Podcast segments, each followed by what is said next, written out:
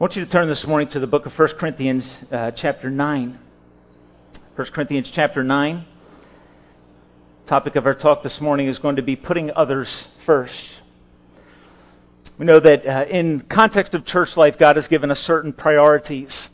He has given us the priority of loving each other in our service and loving the world around us by taking the good news of Christ out into the community that He has called us to live in and that He has called us to serve. Last week we looked at Paul's uh, desire to challenge the church to give up personal rights so that they might have a greater impact on their church and on their community.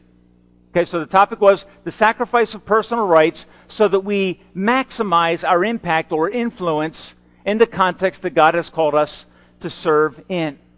When you come into chapter 9, it appears to be a shift to a different topic uh, where Paul is talking about his right to receive financial help in the ministry, but the fact that in the, in the context of Corinth, he refused that right. And you start to say to yourself, what is the connection between Paul not collecting money, support from the church in Corinth, and his discussion about being careful about the sensitivities of brothers and sisters and of the world around us? How, how does this question about an appropriate relationship others, seeking not to offend others, how does that relate to Paul's not receiving financial support from the church in Corinth.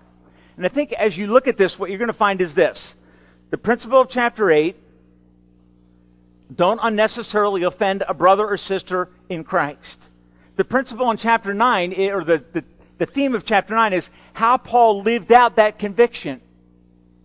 Okay, so chapter 9 really becomes an illustration of the principle that's taught, taught in chapter 8.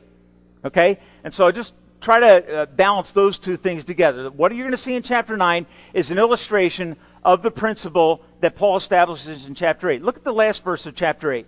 Paul says, Therefore, if what I eat causes my, brothers to, my brother to fall into sin, I will never eat meat again so that I may not cause my brother to fall. Okay, so Paul has established his conviction